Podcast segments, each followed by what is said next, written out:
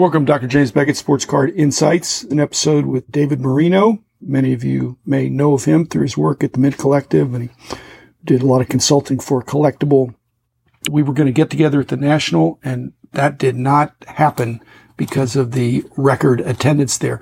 And so we just set up an appointment to talk afterwards. He had some things he wanted to ask me that were more personal or uh, private. And I said, well, let's just talk about that. But I'm going to turn on the recorder to do a podcast as well. I'm just not sure what to title it. So I just called it Ramblings. This is not the confidential part where he was uh, talking about some industry situations. Wanted to get feedback on that and always nice to talk about what's going on and how the industry can be stronger and better. So thanks, David, for what you do. Thanks also sponsors, Topps Panini, Upper Deck, Heritage Auctions, Huggins Scott Auctions, Mike Stadium Sports Cards, Burbank Sports Cards, Beckett Media, Beckett Grading, Beckett Authentication, and COMC.com.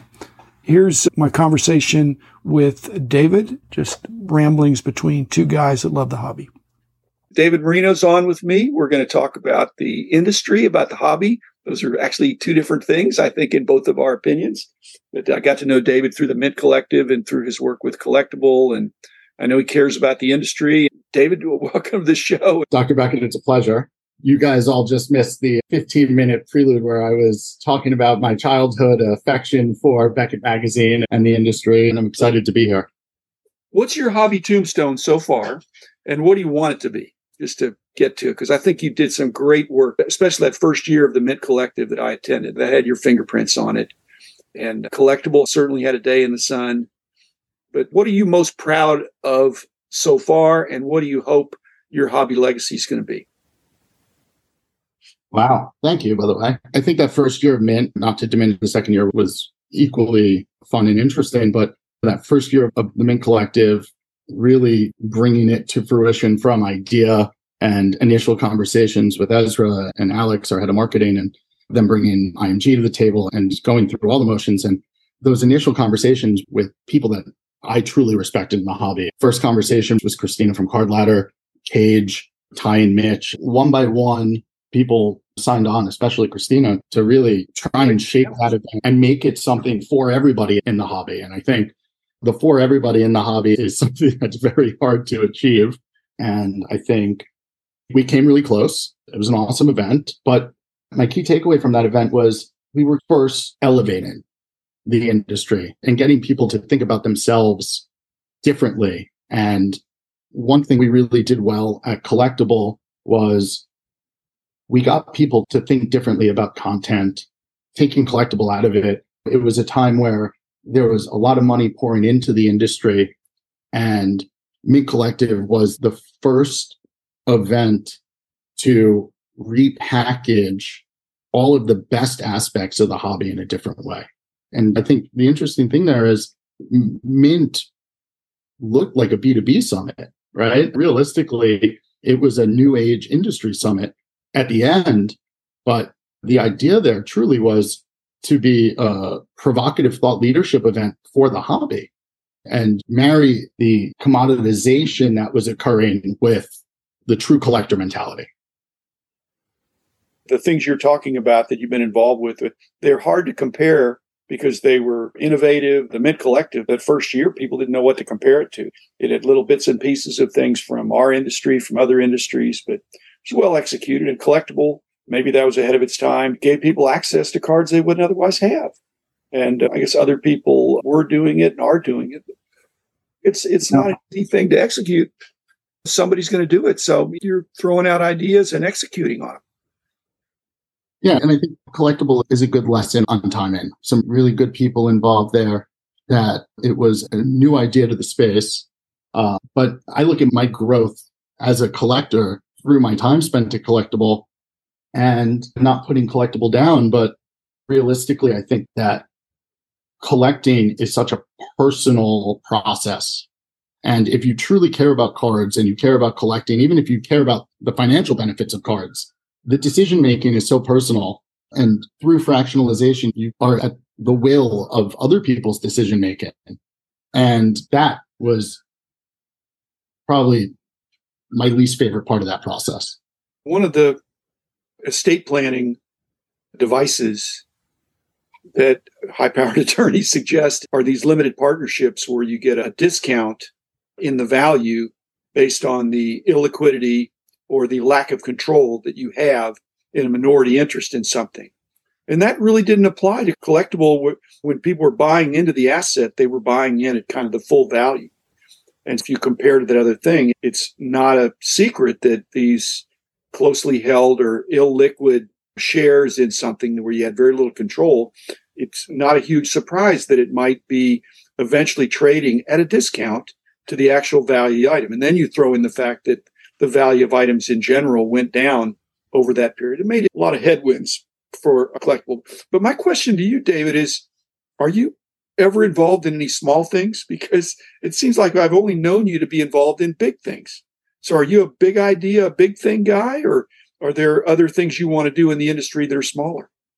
I do a lot of smaller things in the industry that I like to keep private, but I think I'm definitely a big idea person. I've always had a big personality, most of the time to my detriment, but most of the time it's tended to work out. My collection, it's funny because now you have this content veer to the left. I'm a collector. I'm a collector, but my collection is very personal to me. I find it very hard to part with cards. I'm a well-known card hoarder. Um, but I'm beginning to learn how to sell my own collection as I'm beginning to help sell other people's. But I think community is one of the most interesting aspects of this industry. And I focused a lot of my time on creating big ideas and big moments for the industry focused on building community. So that is probably where I will continue my efforts, whether it be pop up events or shows or whatever else ends up coming into the sphere. Based on your experience so far, do you prefer being like a free agent, like working for yourself or working for a larger company to help them achieve their goals? What do you think the future holds for you?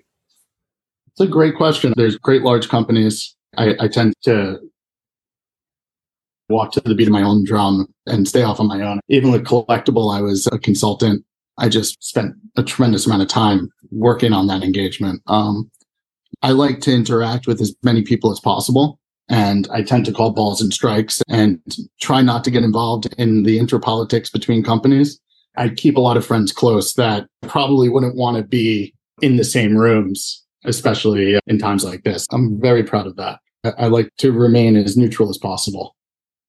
Well, we've got a transition with the National just a little while ago that was super successful to next year. It's uh, Joe and Jimmy and Brian those guys have big ideas. Are you consulting with the new guys because you're an events guy? Did you see obvious things that you think they'll do to try to make the next one even better, which I think is going to be really difficult in Cleveland? I'm bullish on Cleveland.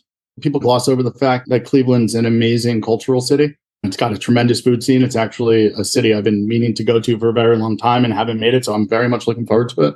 Right now, I'm not involved. It's a dream for me to be involved with the National one of the first calls I made was to Dan Burkett and Sharon and John Broski when we were doing the Mint Collective to let them know that our goal was not to be a competitive event. We were trying to be additive to the space. And I think we honored that. Luckily, I got to know Joe Drelick very well for a few years, I should say, prior to the national news coming out. So I think we have a very solid footing relationship and I, I have a tremendous respect for him as a person. And I've gotten to know Jimmy and Brian over the past year or so, and they have a tremendous track record as well. My view is that the national is in great hands, and I, I tend to skew corporate, but I care a lot about the dealers and local card shops and spend a lot of my time focused on local card shops. And I think there's going to be a great balance next year that should make everybody happy. Just given what I saw last year and the year prior, I think that dealers,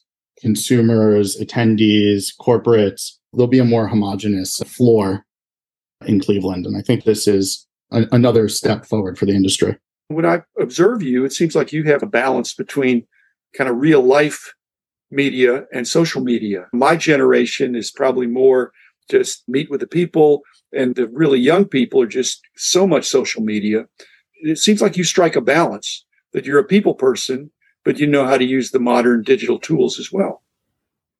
Personally, I'm not tremendously big on social media, but I do post. I like to share moments. I was saying to you before, as I was thinking about shows and over the past couple months. I, I picked up some old Beckett's and comparing the boom to boom, right? Early 90s to now. I was curious as to how shows were advertised and what the community interactivity was like in the early 90s. And I was shocked by how many shows there were.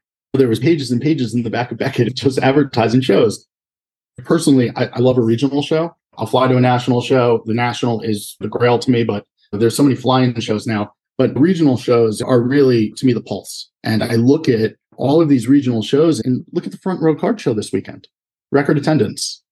You know, every show, people are striving for that in person connectivity. As much as I love social media and I think social media is important for brand and raising awareness and provoking thought, I think that, especially in this industry, that in person connectivity, that energy, that ability to look forward to seeing people you are not locally connected to is becoming a big part of this space. And I'm really excited to see this aspect of the industry grow. There's about 10 or 12 people looking forward to connecting with in Toronto in November. I've already got plans for Philadelphia. I've already got plans for Chantilly. Unfortunately, I'm going to miss the Burbank show, and I'm really upset about that. As exciting as social media is, it's nice to put the phone down and touch some cards and see some friends and have a cocktail. But you're a throwback in that sense because, David, in the early 90s, I think our magazine was a common denominator going to your LCS was a common denominator, and going to the local show or the bigger show in your area was a common denominator. Now, you don't need any of those things if you have social media and other kinds of online opportunities. You don't have to leave your house and still have a hobby experience. But I really believe that at the core of it, it's getting together with like minded people. And uh, it's not about getting a monthly magazine as much as consuming content now, more digital content but you've got to get together in the LCS or at the show. But if you look back at the early 90s, yes, there were a lot of shows there, but a lot of them were smaller. Now there's a lot of really big shows, not as many smaller shows. If it's a small show, people are thinking, what am I going to see there? But a big show with lots of competition, with dealers from all around with a variety of stuff, those things are hopping. And like I said, they're setting records because they're being successful in the sense that it's working for the dealers and the collectors and the quote unquote investors and flippers. It's just a positive experience for everybody. And I hope it always is. But as we were talking earlier, it's a delicate equilibrium. For sure. To gently oppose that view, I think you're seeing this increased volume at these shows based off of the communities that are being driven socially and online. To me, the most interesting part of the hobby when I was coming back, and I have different opinions on breaking as the entry point into the space, but mostly favorable, right? But the communities the break rooms have, those communities thrive during the pandemic. And a lot of the friendships that were made, I have friends that I met in break rooms in 2020 and 2021 that I look forward to going to see at shows and make plans with, that I travel with.